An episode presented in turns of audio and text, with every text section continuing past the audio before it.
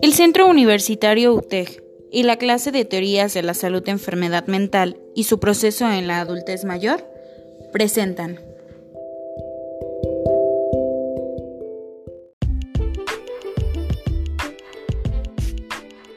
Hola, muy buenos días a todos, ¿cómo están? Espero que estén muy bien. Les está hablando Kevin Cerratos con toda la esperanza de que estén pasando una sana y alegre cuarentena en compañía de su familia, de sus amigos, de sus roomies, de sus mascotas o de cualquier persona o ser que les esté acompañando en este duro proceso.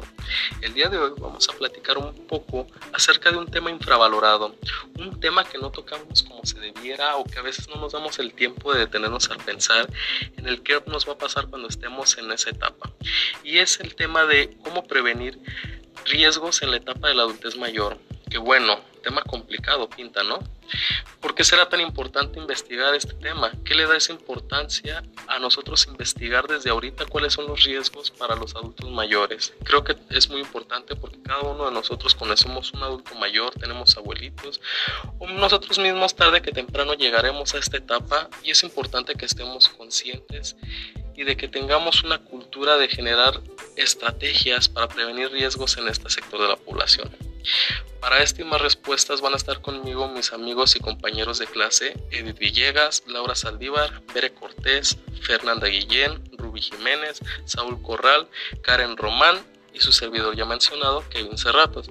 Así que sin más rodeos y dando una fuerte bienvenida y un gran saludo, dejo este lugar a mi compañera Edith.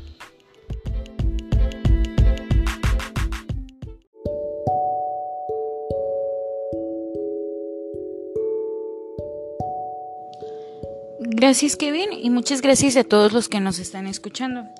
Bueno, como lo mencionaron anteriormente, les voy a dar una introducción y algunas definiciones sobre el tema para que de esta manera lo puedan comprender más fácilmente. Comenzamos. Las lesiones que producen las caídas en adultos mayores son un importante problema de salud pública en México, y no solo en México, también en el mundo entero. Es un número inaceptablemente alto de personas las que fallecen todos los años por esta causa y otras más sobreviven con daños físicos, psicológicos, temporales o permanentes, con el miedo de realizar sus actividades cotidianas con confianza y presentan un mayor riesgo de sufrir nuevamente una caída. Gran parte de los lesionados por esta causa demandan atención médica especializada desde la etapa aguda hasta la rehabilitación de sus secuelas, y en muchas ocasiones esto no se puede lograr totalmente. Dentro de los daños que existen al momento de tener una caída, los adultos mayores existen las lesiones de causa externa. Estas son cualquier daño o impedimento específico e identificable. Estas se pueden clasificar en intencionales o no intencionales. Las intencionales son las acciones humanas realizadas de forma premeditada y destinada a causar daño. Y las no intencionales normalmente se denominan como lesiones accidentales. La Organización Mundial de la Salud define las caídas como acontecimientos involuntarios que hacen perder el equilibrio y dar con el cuerpo en la tierra u otra superficie firme que lo detenga. Por lo tanto, las caídas son eventos complejos que pueden ocurrir en diversos lugares y momentos y se han identificado distintos factores de riesgo, los cuales inciden en grado y tipo de lesiones resultantes. Es importante entonces hacer énfasis en que las lesiones por caída realmente son un problema de salud. Dentro de la Comisión de Atención a Grupos Vulnerables de la Cámara de Diputados, define la vulnerabilidad como la persona o grupo que por sus características de desventaja o por edad, sexo, estado civil, nivel educativo, origen étnico, situación o condición física y o mental, requieren de un esfuerzo adicional para incorporarse al desarrollo y a la convivencia. Por ejemplo, a las personas adultas mayores, en ocasiones su fragilidad las expone a un mayor riesgo de caídas, debido a que presentan una disminución en la percepción visual y auditiva, así como modificación en el sistema del equilibrio corporal, a la pérdida de fuerza, así como la disminución de la velocidad ambulatoria y de reflejos. Además, por sus características físico-biológicas, pueden presentar consecuencias mayores que las observadas en población joven adulta. La Organización de las Naciones Unidas en países de bajos y medianos ingresos La edad para definir a una persona como adulta mayor es de 60 años, mientras que en un país de altos ingresos es de 65 años. Y en México, la edad de una persona adulta mayor se define formalmente con la Ley de los Derechos de las Personas Adultas Mayores, que son aquellos adultos mayores que cuenten con 60 o más años de edad que se encuentren domiciliados en territorio nacional.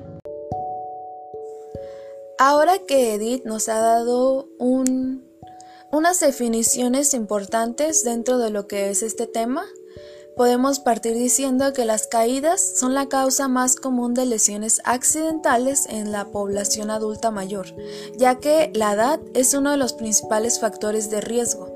Entre más edad existe un mayor riesgo de sufrir una lesión grave o incluso la muerte. Sin embargo, la edad no es el único factor de riesgo. Existen otros más. En un informe realizado por la OMS en el 2007, define a los factores de riesgo como un reflejo de la multiplicidad de determinantes de la salud que afectan directa o indirectamente el bienestar del individuo y los clasifica en factores biológicos, de conducta, ambientales y socioeconómicos.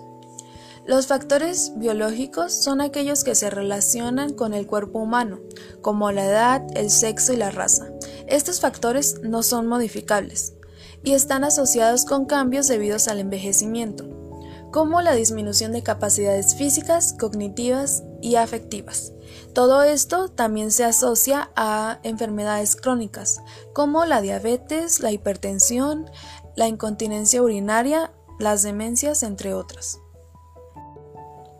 Los factores conductuales son aquellos que se relacionan con las acciones del ser humano, las emociones o las decisiones diarias. Estos comportamientos se pueden modificar. Dentro de los factores conductuales encontramos mm, conductas tales como la ingesta de múltiples medicamentos sin ningún tipo de control médico, el consumo de alcohol o el sedentarismo. Estas conductas pueden modificarse por medio de intervenciones estratégicas que apoyen el cambio de comportamiento. Los factores ambientales combinan la interacción de las condiciones físicas del individuo y el medio ambiente. Por eso, dentro de estos factores se incluye tanto los peligros del hogar como los peligros en el ambiente público.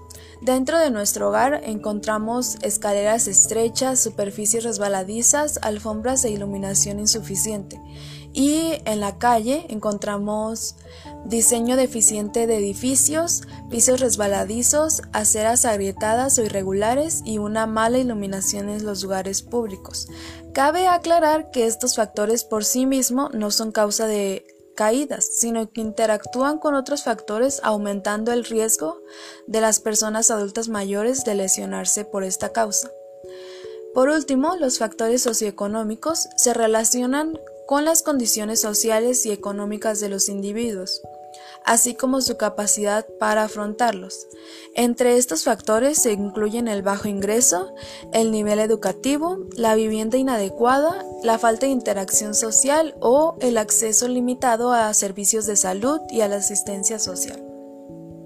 Para terminar, me gustaría resaltar que una vez que una persona adulta mayor ha caído, tiene miedo de volver a caer. Entonces, estas caídas suelen dejar secuelas, ¿no? Por eso las personas adultas mayores adoptan conductas tales como el aislamiento, el sedentarismo, la no participación social, económica y cultural, todo esto para tratar de evitar el volver a caer. Por eso es importante que se implementen modelos para ayudar a las personas adultas mayores a afrontar este tipo de situaciones prevenir o saber cómo actuar después de una caída. A continuación, mi compañera Bere nos va a dar como un panorama más amplio de la situación actual. El SENAPRESE es un órgano desconcentrado de la Secretaría de Salud, responsable de conducir e implementar programas sustantivos para la prevención y control de enfermedades. Esta es para reducir la morbilidad y mortalidad de la población mexicana. Entre ellos se encuentra un programa de acción específico, la atención de envejecimiento, que entre otras impulsa las siguientes acciones, prevención y atención de las caídas en personas adultas mayores, con apoyo de la guía de consulta para el médico de primer nivel de atención que tiene como objetivo proporcionar al médico de primer nivel herramientas indispensables para la detección y manejo en su caso, referencia al especialista del paciente que sufre la caída. La guía es creada por un grupo colegiado de expertos que conforman el Comité Nacional de Atención al Envejecimiento. Asimismo, este trabajo ofrece conocimientos sobre el tema de caídas con evidencia científica y una serie de herramientas clinimétricas que permiten al médico de primer nivel cumplir con su cometido. La generación de información relevante para la prevención y control de las caídas y lesiones resulta mediamente la encuesta de salud, bienestar y envejecimiento. El objetivo de esta encuesta es verificar qué tan saludable es la población adulta mayor, qué tipo de enfermedades y padecimientos presenta, cómo varían de acuerdo a ingresos, género y categoría educacionales, cómo variará el estado de salud de las personas mayores a medida que crecen los ingresos y los niveles de educación. ¿Cuánto cuesta ser viejo y enfermo? ¿Quién asume estos costos? ¿Cómo abordan las familias el cuidado de las personas mayores de edad? ¿Qué soluciones son más efectivas para posponer la institucionalización de los ancianos? ¿Cuáles son los elementos que determinan una vejez saludable? qué intervención de promoción de la salud contribuyen a un logro de envejecimiento activo, qué proporción de las personas mayores desean trabajar y son incapaces de encontrar un empleo. ¿Cuál es la contribución de las personas mayores a sus familias y a la comunidad? Como ya se mencionó, las lesiones resultan resultantes de las caídas tienen un alto costo por la detección oportuna de las caídas, así como la probabilidad de fractura, son parte de las actividades de primer nivel de atención.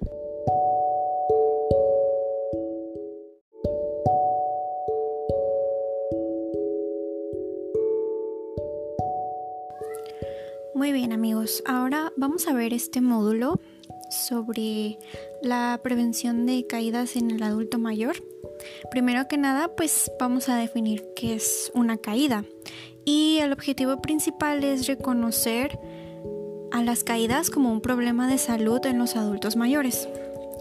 Pues bien, la OMS define las caídas como consecuencia de cualquier acontecimiento que precipite al paciente al suelo en contra de su voluntad. Ahora, ¿por qué es tan importante detectar y prevenir las caídas en el adulto mayor? Porque las caídas pueden tener graves consecuencias a nivel de la morbilidad, mortalidad y dependencia.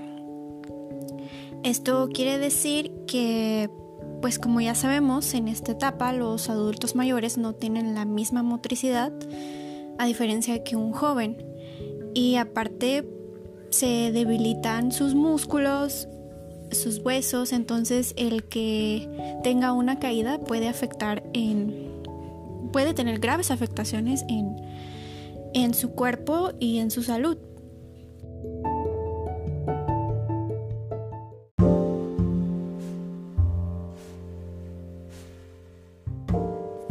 Ahora, estadísticas internacionales señalan que cerca de un tercio de las personas de 65 y más años que viven en sus casas sufren una o más caída cada año y que de estas aproximadamente una de cada 40 ingresará a un hospital.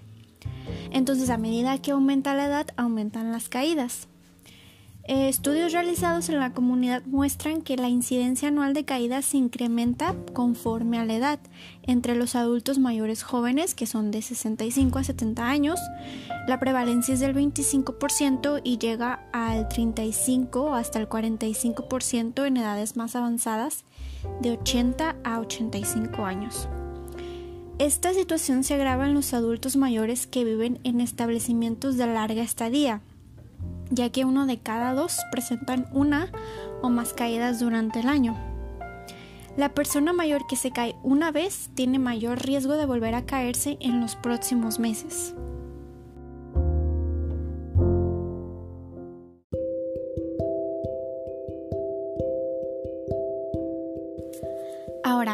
Cambios asociados al envejecimiento predisponen a las caídas? Todo lo que altere la marcha y equilibrio contribuye a favorecer las caídas. Eh, por ejemplo, disminución de agudeza visual, reducción de la circulación sanguínea, disminución de la sensibilidad, atrofia muscular, atrofia de partes blandas, ligamentos, tendones, degeneración de estructuras articulares. ¿Y qué modificaciones se producen en el aparato locomotor en los adultos mayores que predisponen a las caídas? Pues tenemos la columna vertebral que se desplaza, la cadera genera rigidez articular, disminución de la movilidad articular, insuficiencia de músculos, fracturas, en las rodillas, inestabilidad, disminución de la movilidad y pues claudicación espontánea que es dolor y su insuficiencia neuromuscular. En los pies, atrofia de las células, rigidez de las articulaciones y atrofia muscular. Em, ahora vienen unos puntos muy importantes. ¿Quiénes presentan mayor riesgo de caer? Y bueno, según los estudios realizados, se puede definir más o menos el perfil de los adultos mayores que caen frecuentemente, que vendría siendo personas del sexo femenino, mayores de 75 años, aquellas personas con mayor dependencia para las actividades de la vida diaria, por ejemplo, que no pueden levantarse de una silla, que necesitan de un bastón, de una andadera, también los que toman más de tres medicamentos al día, que estos están asociados con ah, presencias patológicas, por ejemplo la diabetes, hipertensión o alguna otra enfermedad crónico-degenerativa. Eh, las personas que presentan alteraciones visuales y auditivas, esto pues es muy claro, personas que no pueden escuchar muy bien, que no pueden ver muy bien, personas portadoras de enfermedades eh, neurológicas, osteoarticulares y musculares, que son pues básicamente, no sé, osteoporosis, eh, alguna afectación en los músculos, Parkinson puede ser, eh, personas que realizan actividades de riesgo, personas que se exponen a barreras arquitectónicas, y pues aquellos que ya tienen antecedentes previos de caídas, que sería el 65%, puede sufrir una nueva caída en los siguientes seis meses.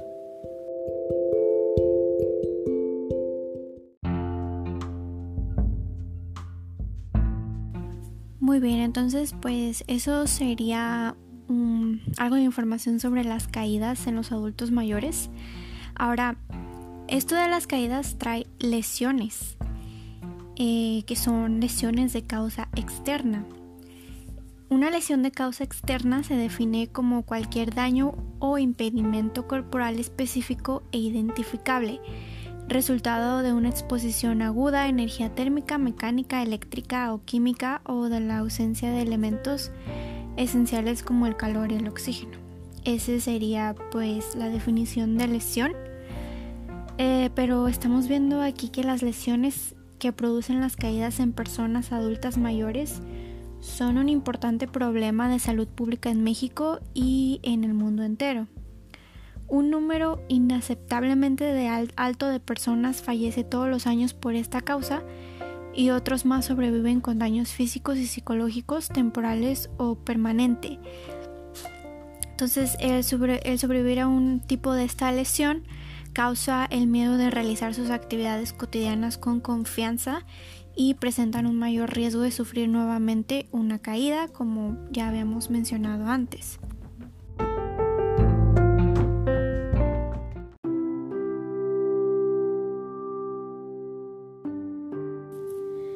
Entonces, el analizar este tipo de eventos que suceden en la adultez mayor, ha hecho que se identificaran áreas de oportunidad, el cual pues es importante compartir con las personas que viven o conviven con adultos mayores para saber pues cómo prevenir estas lesiones por caída. En primer lugar, la mayoría de las lesiones por caídas ocurren en el hogar. Por lo tanto, es muy indispensable dirigir acciones de prevención para evitar riesgos evidentes y pues que no sufran este tipo de, eh, de lesiones. Estas acciones de prevención se comentarán eh, más adelante con mis compañeros.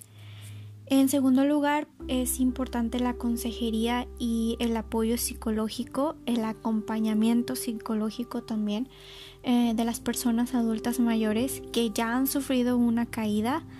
Esto con el fin de evitar miedos que impidan a realizar sus actividades cotidianas con confianza. Eh, de lo contrario, el riesgo de sufrir nuevamente una caída podría incrementarse. Y pues de igual manera, las personas mayores que aún no sufren caídas más que nada tratar de, prevenir y pues también informarles por lo que están pasando, la etapa en la que, estás, en la que están pasando, em, para más que nada pues prevenir las caídas. También pues es muy importante adecuar el ambiente en el que se envuelven. Esto incluye factores como la poca o nula iluminación, eh, pisos resbalosos, superficies disparejas, poner atención en los artículos que utilizan como el calzado, que utilicen suelas antiderrapantes, eh, que no utilicen tantas prendas sueltas o algo que se pueda atorar, em, bastones y andaderas o artículos adecuados para la persona mayor que no traen tanto bien a la hora de, que la persona mayor se desplace por, por su área. Ahora también otro punto es que los roles de género podrían estar asociados a la mayor frecuencia de lesiones severas. Esta se observa en hombres, por lo que se debe promover entre ellos evitar actividades riesgosas para, para su edad.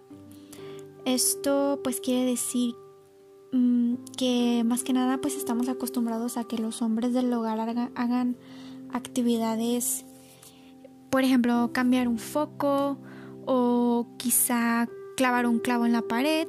Entonces, pues tendríamos que ver más que nada si puede realizarlo o estar monitoreándolo o de plano que no realice esa actividad porque puede ser muy muy riesgosa. Y pues también tenemos eh, de suma importancia atender problemas de automedicación o prescripción inadecuada de los fármacos, ya que el empleo de algunos medicamentos como depresores del sistema nervioso central, psicotrópicos, antiarrítmicos, diuréticos y sedantes pueden incrementar el riesgo de caídas y esto es más que nada por los efectos secundarios que producen. Eh, otro punto es promover la actividad física, evitando el sedentarismo, ya que la, inactividad del cuerpo atrofia y debilita los músculos, lo que impacta sobre la funcionalidad de las articulaciones con la consecuente inestabilidad y pérdida de equilibrio. Entonces es muy importante eh, fomentar actividades físicas, ya sea para los adultos mayores como para toda la familia, ya sea caminar, o hacer unos ejercicios básicos, no tienen que ser tan exhaustivos, pero el punto es que no lleguen al sedentarismo.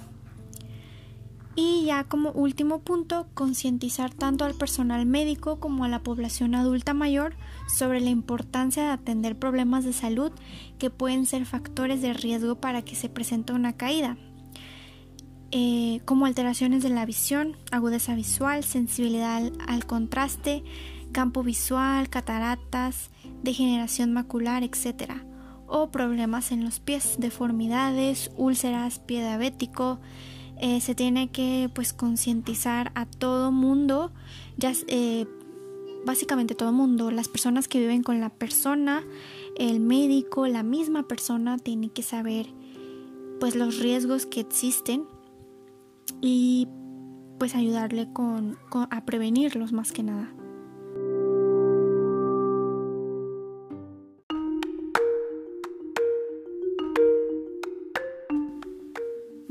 Compañeros y amigos que nos escuchan.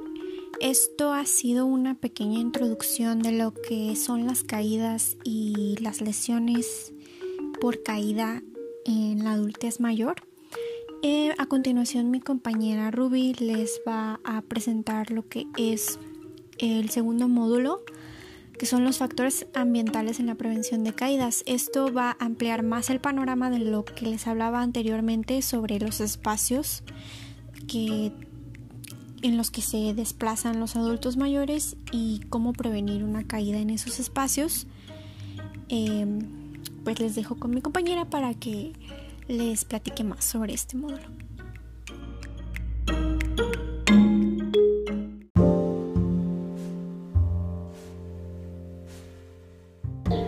Muchas gracias Fernanda. Como ya los mencionaba, yo mencionaré algunos factores ambientales en la prevención de caídas. El objetivo es conocer y controlar las barreras y obstáculos al interior de la casa y ambientes que pueden generar caídas. Los obstáculos que se presentan al interior de la casa y en el ambiente también son causa de caídas.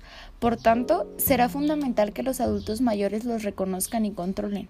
A continuación, mencionaré los principales factores ambientales que los adultos mayores deben controlar en su domicilio, barrio y medios de transporte. ¿Cuáles son los factores ambientales que predisponen las caídas? Bueno, en la vivienda, uno de los factores son los suelos ya que algunos suelos son irregulares, deslizantes, muy pulidos, con desniveles y sin contraste de colores, y esto puede generar caídas en el adulto mayor. La iluminación, luces muy brillantes o insuficientes. Las escaleras, algunas son inadecuadas, tienen iluminación inadecuada, ausencia de pasamanos, peldaños irregulares, altos y sin descanso. En la cocina, muebles demasiado altos y suelos resbaladizos. En el baño, los lavamanos y WC muy altos para la altura de la persona. Ausencia de barra en la ducha y frente o al costado del WC, ya que esto les permite pues a los adultos mayores pararse con mayor facilidad y que entrar al baño no sea un riesgo. En su dormitorio una cama muy alta, muy baja para la altura de la persona y muy estrecha. Cables sueltos y objetos en el suelo o bajo la cama. Las mascotas. Y otras de estas cosas podrían ser puertas de vidrio, paredes con grandes espejos, muebles u objetos en desorden. En la calle, plazas y jardines, algunos de los obstáculos pueden ser las aceras estrechas con desniveles y obstáculos, los pavimentos defectuosos, mal conservados, los semáforos de breve duración, los bancos en los jardines y plazas muy altos o muy bajos para la persona y las pozas de agua. En los medios de transporte, los escalones de acceso inadecuados, muy altos en autobuses, metro, autos, tren o aviones, los movimientos bruscos del vehículo y tiempos cortos para entrar o salir. Algunas de las complicaciones por las caídas podrían ser el síndrome postcaída, que esto viene siendo el miedo a volverse a caer. Se considera uno de los padecimientos geriátricos más incapacitantes para el adulto mayor, ya que esto le complica volver a hacer sus actividades con confianza, y creo que esto ya lo había mencionado mi compañera Fernanda. Las lesiones de tejidos blandos, las fracturas de cadera, fémur, húmero, muñeca o costillas, los hematomas subdural, que esto vendría siendo generalmente ocasionado por una lesión en la cabeza, lo suficientemente fuerte como para reventar vasos sanguíneos, lo que puede provocar una presión en la cabeza debido a la sangre acumulada. La hospitalización, ya que esto se debe a complicaciones que llevan a la inmovilización y riesgo de enfermedades. Iatrogénicas, la dependencia, que vendría siendo la limitación a la movilidad por lesiones físicas, el riesgo de institucionalización, que esto se entiende a las personas que viven o están depositadas en las residencias para adultos mayores o centros geriátricos de gestión pública o privada, y la muerte. Las estrategias de prevención de caídas en los distintos niveles de salud se dividen en tres niveles el primero es la prevención primaria, que vendría siendo la educación para la salud y promoción de hábitos saludables, la disminución del riesgo ambiental y la detección precoz de los factores de riesgo intrínseco. Ah, la prevención secundaria vendría siendo la, la evaluación diagnóstica ante la caída, la corrección de los riesgos ambientales, la corrección de los factores de riesgos intrínsecos, la evaluación de caídas a repetición y aprender a caer y a levantarse. Con intrínseco me refiero a lo que es propio. Em, retomando lo de aprender a caer, este, en dado caso de sufrir una caída estando solo, es importante saber qué hacer. El primer paso es ruede y póngase sobre el estómago, levántese en cuatro extremidades, gatee hasta un mueble cercano, ponga las manos sobre él, levante un pie hacia adelante, póselo plano sobre el piso, párese poco a poco y siéntese para recobrarse. Otra opción sería ponerse de costado, si el dolor de las rodillas es intenso. Entonces trate de arrastrarse hasta un mueble levantándose poco a poco. Otra de las opciones sería usando las escaleras. Cuando es imposible ponerse de rodillas y gatear, puede arrastrarse hasta las escaleras y sentarse gradualmente. Si no puede moverse o levantarse, es muy importante que se mantenga templado. Para ello se aconseja jalar lo que tenga la mano, un tapete, zarape, colcha y hasta papel periódico, ponérselo encima y debajo del cuerpo.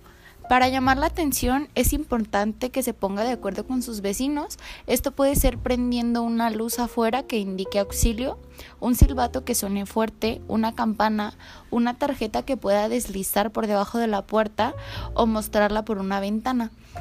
Lleve uno de estos objetos siempre con usted. Puede usar un silbato como llavero, tenga un teléfono de, de fácil acceso con los números de emergencia a un lado. Cuando una persona se ha caído, es importante tener especial atención en los siguientes casos. Se debe evitar que permanezca más de una hora tirada en el piso, porque ésta puede sufrir hipotermia. La hipotermia es la disminución normal de la temperatura en el cuerpo. Puede generar bronconeumonía y deshidratación. Las mujeres de edad avanzada son propensas a padecer osteoporosis, enfermedad por la que se pierde el tejido óseo y los huesos se vuelven frágiles y quebradizos. Las consecuencias de una caída para alguien que sufre esta enfermedad pueden ser severas y se agravan en los casos de las mujeres adultas que viven solas porque no cuentan con un auxilio inmediato. La fractura de cadera o de fémur son dos de las complicaciones más importantes de una caída y estas a su vez representan el mayor riesgo para la hospitalización y la pérdida de la funcionalidad e independencia, por lo que hay que atenderlas de manera especial y con mucha fuerza de voluntad. Y para finalizar, el tercer nivel de prevención es tratamiento y rehabilitación de las complicaciones en las fracturas de cadera, por ejemplo, kinesiterapia y rehabilitación de la marcha y del equilibrio, tratamiento de síndrome post-caída y sujeciones físicas. Limitan la movilidad y la autonomía solo cuando sean necesarias. Espero la información les haya servido y haya sido de su agrado. A continuación los dejo con mi compañero Saúl, que les hablará más al respecto. Gracias. Bueno, yo les hablaré sobre el acondicionamiento físico para prevenir caídas, ya que una de las principales causas para que se pueda perder el equilibrio es el sedentarismo. Las investigaciones realizadas han demostrado que el ejercicio en los adultos mayores debe ser de moderada intensidad y debe de incorporar ejercicios de flexibilización, fortalecimiento muscular, equilibrio y relajación. Estos ejercicios se deben de dividir en tres etapas. La primera es el calentamiento, esta etapa es muy importante para prevención de lesiones durante la actividad física y ayuda a rendir más.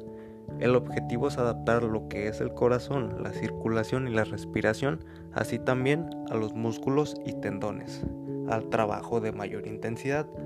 La intensidad tiene que ser menor a la actividad que se realizará y se debe de incrementar progresivamente hasta alcanzar el nivel de esfuerzo de la actividad central. La duración va desde los 8 a los 15 minutos. Esto va a depender de la intensidad de la actividad central ya que nuestro corazón no puede duplicar su ritmo de forma instantánea. La segunda etapa o parte principal debe de contener cuatro categorías de ejercicios, las cuales son flexibilización, fortalecimiento muscular, equilibrio y resistencia aeróbica. La tercera etapa y última es la vuelta a la calma. En esta etapa se debe volver a la situación inicial a través de los ejercicios de relajación, de movilidad articular y relajación. Es fundamental realizar actividad física para prevenir caídas, ya que si te mantienes tus músculos fuertes y trabajas con actividades de equilibrio, sin duda ayuda a prevenir algún tipo de accidente.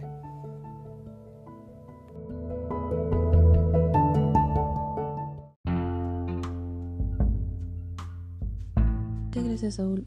Bueno, ah, para complementar la información que nos acaba de compartir mi compañero, yo les diré cuáles son los ejercicios recomendados para las sesiones de actividad física grupal. Les daré algunos ejemplos de ejercicios de fortalecimiento de equilibrio, prevención de caídas, ejercicios de estiramiento y ejercicios para mantener el equilibrio estático. Les escribiré algunos ejercicios de fortalecimiento de equilibrio, como es, son los siguientes, que el siguiente se tiene que mantener en una posición sentado y se focaliza en el cuello. Eh, se tiene que realizar girando el cuello mirándose a la derecha y luego a la izquierda. Tiene que haber una repetición de 5 veces por cada lado eh, el siguiente se tiene que realizar igual en una posición sentada y se focaliza igual en el cuello. Se tiene que realizar al hundir el mentón con la ayuda de la mano estirando el cuello. Se hace una repetición de 5 veces por cada lado. El siguiente tiene una, localización en el lumbar. Se, realiza de pie y se realiza con las manos apoyadas en la región lumbar y se procede a arquear suavemente la columna hacia adelante tiene una repetición de 5 veces. El siguiente ejercicio tiene una localización en la columna cérvico-dorso-lumbar y se realiza de pie con las manos apoyadas en las caderas, girar el tronco hacia la derecha izquierda sin mover las caderas, 5 veces por cada lado. El siguiente ejercicio se localiza con el tobillo y la rodilla en una posición sentado y se realiza extendiendo la rodilla y movilizar el tobillo 10 veces por cada tobillo. El siguiente ejercicio eh, se enfoca en el tobillo y mantiene una posición de pie y se realiza apoyando la punta del pie elevando el talón. Se tiene que levantar el talón 20 veces y aumentar progresivamente. El siguiente ejercicio se localiza con el tobillo y estimulación en el, equilibrio. Tiene una posición de pie apoyando, apoyándose en una mesa. Eh, se realiza para mantener el equilibrio en la punta de los pies. Se tiene que mantener la posición contando hasta 20. Eh, para la progresión tiene que repetirse el ejercicio anterior después sin un apoyo. El siguiente ejercicio se, se realiza de pie sin ningún tipo de apoyo y se realiza manteniendo el equilibrio apoyando los talones y elevando las puntas del pie. Se mantiene esa posición contando hasta el 20. Eh, el siguiente ejercicio eh, se localiza o se enfoca en las extremidades inferiores y tiene una posición de pie frente a una mesa. Consta en bajar el cuerpo flexionando las caderas, y rodillas y tobillo. Las repeticiones deben comenzar por 10 repeticiones para luego ir aumentando progresivamente. El siguiente ejercicio eh, consta de tener a la persona de pie con rodillas flexionadas y manos en la cintura. Eh, tiene que mantener esa posición durante 10 segundos y con el tiempo, pues, o de forma progresiva, tiene que aumentar el tiempo. El siguiente ejercicio, eh, como último, tiene la localización en el equilibrio dinámico y se mantiene de pie apoyado en una baranda y debe de caminar hacia adelante tocando la punta del pie con el talón del pie contrario. Esto debe de, ser, debe de caminar contando hasta 10, aumentar el nivel de complejidad cerrando los ojos. Eh, eh, para estos ejercicios serán los únicos que digo. Y se pueden encontrar muchos más en internet, pero por el momento diré esos, pero puede ser una gran facilidad para los adultos mayores, pues aunque parecen sencillos estos ejercicios, pues para ellos también podría ser un reto y podría ayudar mucho a, que no se atrofien sus huesos o sus músculos. Los siguientes ejercicios son de prevención de caídas. El siguiente ejercicio se llama levantándose de la silla. Este tiene como objetivo fortalecer los músculos del abdomen y de los muslos. Consta en colocar una almohada en el respaldo de una silla, sentarse en medio o en la parte delantera de la silla con las rodillas dobladas. Tiene que recostarse hacia atrás con sobre la almohada perdón, en posición semi inclinada. la espalda y los hombros tienen que estar rectos y debe inclinarse hacia adelante con el mínimo uso de sus manos. Lentamente debe levantarse la silla, igual si se puede con el mínimo uso de las manos, mejor, y lentamente se vuelve a sentar y se tiene que realizar varias veces este ejercicio. El siguiente ejercicio es el levantamiento de brazos y sirve para fortalecer los músculos de los hombros. Eh, este consta en, sentarse en una silla eh, con la espalda derecha. Tiene que mantener los pies planos sobre el suelo y con algún peso en las manos colocar los brazos a los costados con las palmas hacia adentro. Y después levantar los brazos hacia la altura de los hombros y mantener la posición durante un segundo y lentamente bajar los brazos a los costados. Realizar una pausa y estos, este ejercicio se realizará de 8 a 15 veces y hay un descanso entre cada sesión que se vaya haciendo. Eh, el siguiente ejercicio se llama flexión plantar. Este sirve para fortalecer los músculos del tobillo y la pantorrilla.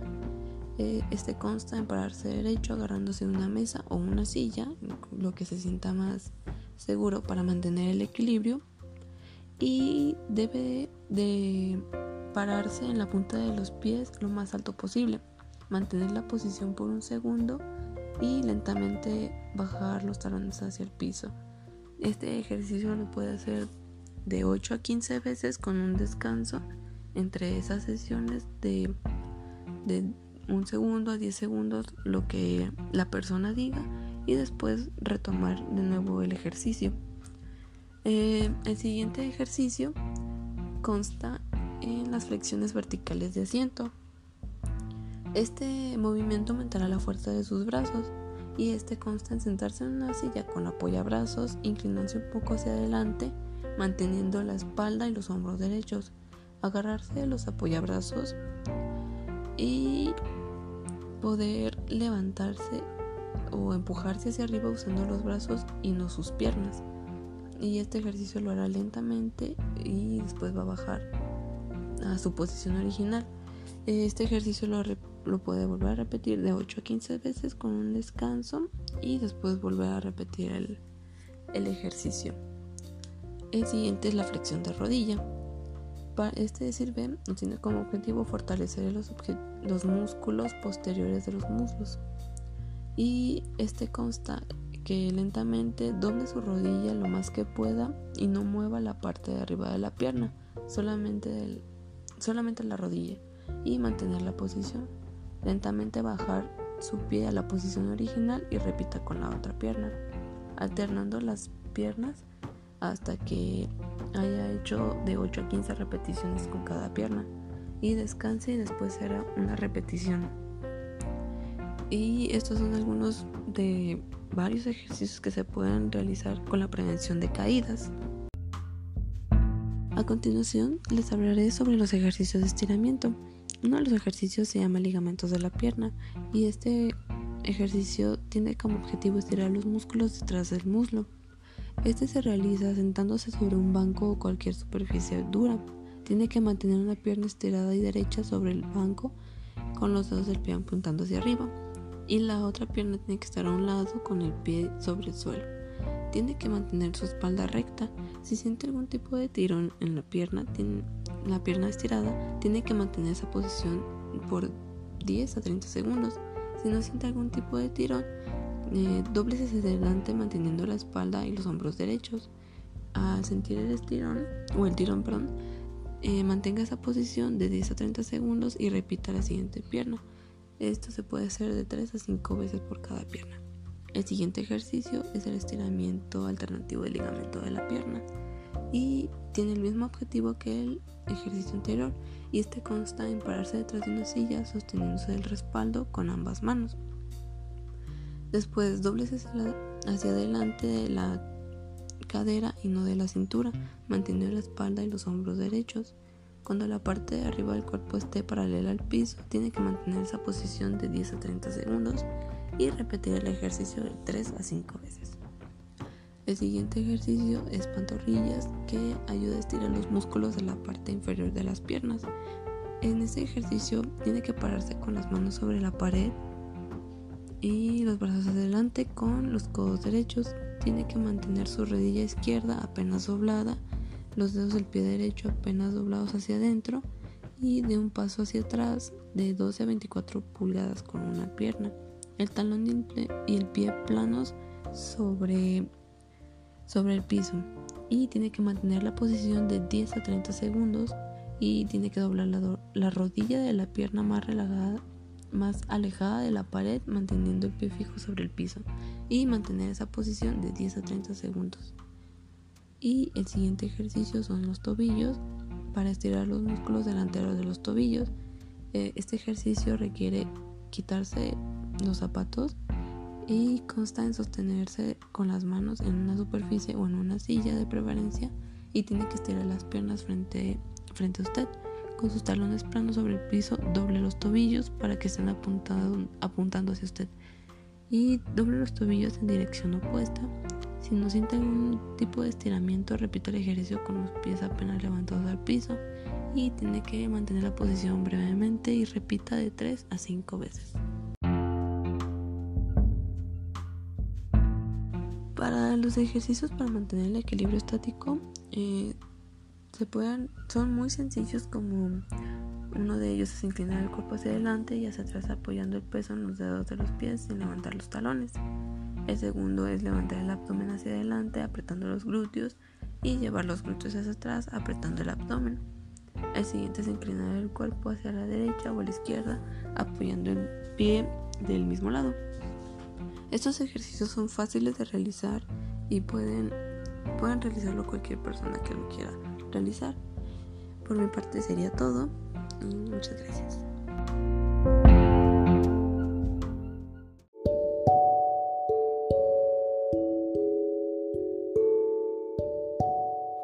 Hola nuevamente, nos volvemos a encontrar y esta vez les voy a traer unos pequeños tips de cómo acondicionar una casa para personas de la tercera edad.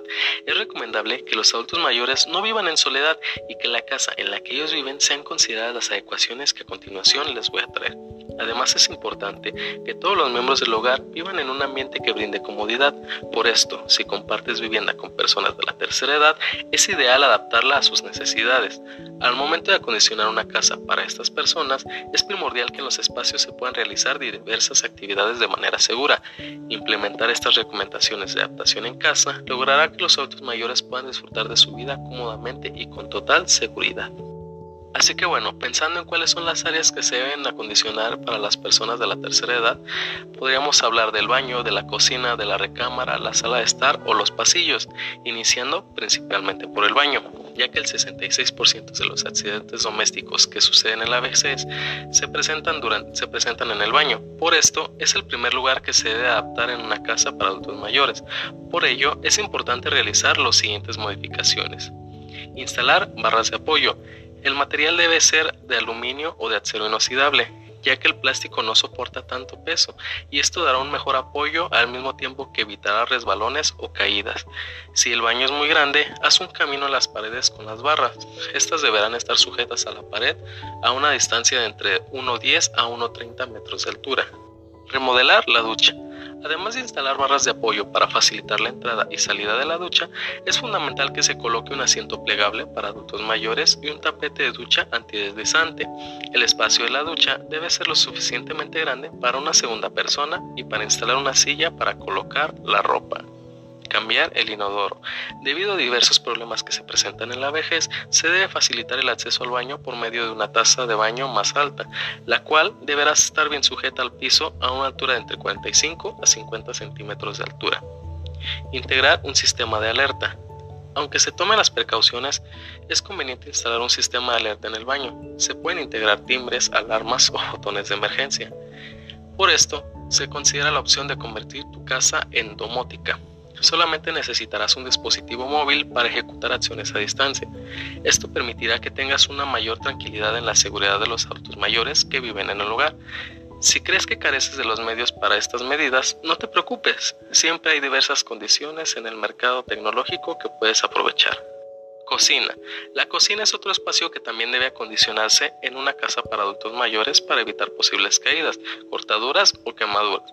Es necesario realizar ciertos ajustes, como por ejemplo dar mantenimiento al gabinete y a la cena. Cambiar las puertas de la alacena por unas corredizas reducirá el riesgo de que surjan accidentes por golpes o lesiones por jalar las puertas atoradas. Estos también deberán estar a la altura adecuada que no les exija un estiramiento que pueda ser incómodo. Es conveniente agregar aceite cada cierto tiempo en los rieles de los gabinetes para evitar que se atoren los cajones. Adquirir muebles móviles. Al acondicionar una casa para personas mayores, se recomienda utilizar muebles prácticos y movibles que deberán tener una altura adecuada. Estos muebles permitirán el acceso fácil a distintos accesorios de cocina, ya sean platos, vasos, ollas, cubiertos, etc. Cambiar la estufa y electrodomésticos.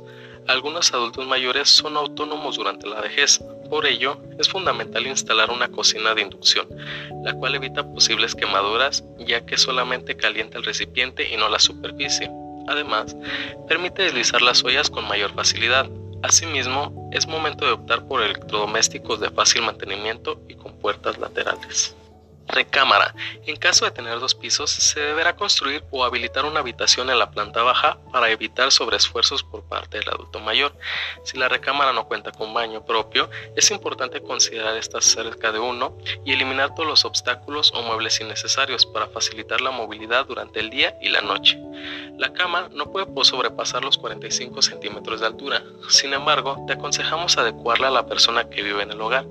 También necesitarás la movilidad para acostarse, por lo que la cama no deberá estar pegada a la pared. El adulto mayor debe tener fácil acceso al interruptor de la luz, teléfono y botón de emergencias. Será necesario poner una cómoda de madera junto a la cama para que pueda depositar sus pertenencias. Sala de estar. La sala es el espacio donde más tiempo prevalecen los adultos mayores y hacen sus actividades. Es conveniente cambiar los muebles. Los sillones con reposabrazos son mejores para las personas de la tercera edad, ya que son ergonómicos. Estos permiten ajustar a una altura media y tienen que ser lo suficientemente resistentes para que puedan levantarse fácilmente cuando lo necesiten. Verifica que los estantes estén bien fijados en la pared para evitar accidentes y recuerda elegir muebles con bordes redondos para evitar tropiezos. La televisión deberá estar a una distancia considerable y disponer de un teléfono inalámbrico. Pasillos. Finalmente, para acondicionar una casa para ancianos, los pasillos tienen que estar siempre libres de objetos y alfombras. Deben incluir antideslizantes. Organice los muebles en su casa para crear un camino claro que le permita caminar libremente de una habitación a otra. Esto particularmente importante para las personas mayores que usan bastón o un andador. Cuanto más espacio tenga, menor probabilidades tendrá de tropezar con algo. Si la casa tiene escaleras, un barandal de aluminio o metal para prevenir accidentes sería una muy buena idea. No olvides iluminar con focos e instalar interruptores al inicio y al final del pasillo. Y ya por último, no debes olvidar que vivir con personas de la tercera edad es motivo de tener una gran responsabilidad por lo que debes tener en cuenta estos aspectos. Eliminar los riesgos comunes. Esto puede sonar como sentido común, pero muchas de las causas de las caídas son simples peligros que pueden causar tropiezos. Asegúrese de que los zapatos sean retirados de la puerta principal, que el teléfono y los cables de alimentación estén debidamente almacenados lejos de las áreas comunes y otros artículos guardados para que no se conviertan en un peligro. Incluso tan inocente como el tazón de agua en una mascota puede hacer que usted sufra una caída. Limpie inmediatamente derrames y agua ya sea que se derrame algo en el piso de la cocina o si el agua viene del exterior mientras estaba lloviendo, es muy importante limpiar cualquier mancha húmeda en tu casa. Los puntos húmedos son especialmente resbaladizos. Mejorar la iluminación. No puedes evitar lo que no puedes ver. Tener una iluminación adecuada en todas las áreas de su hogar le ayudará a tener un posible peligro de tropiezo antes de tener una caída. Asegúrese de tener iluminación adecuada en los pasillos, escaleras y al aire libre. Así que bueno, estos son los consejos que puedo darte acerca de cómo tener un acondicionamiento para tu casa en caso de que tengas adultos mayores.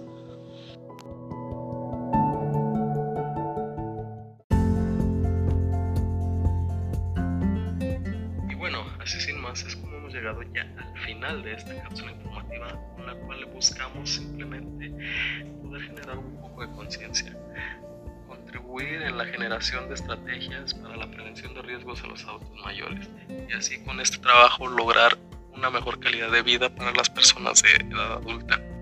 Le agradezco a todos y cada uno de los que estuvieron aquí escuchando este audio. Gracias por prestarnos un poco de su atención y regalarnos un poco de su tiempo.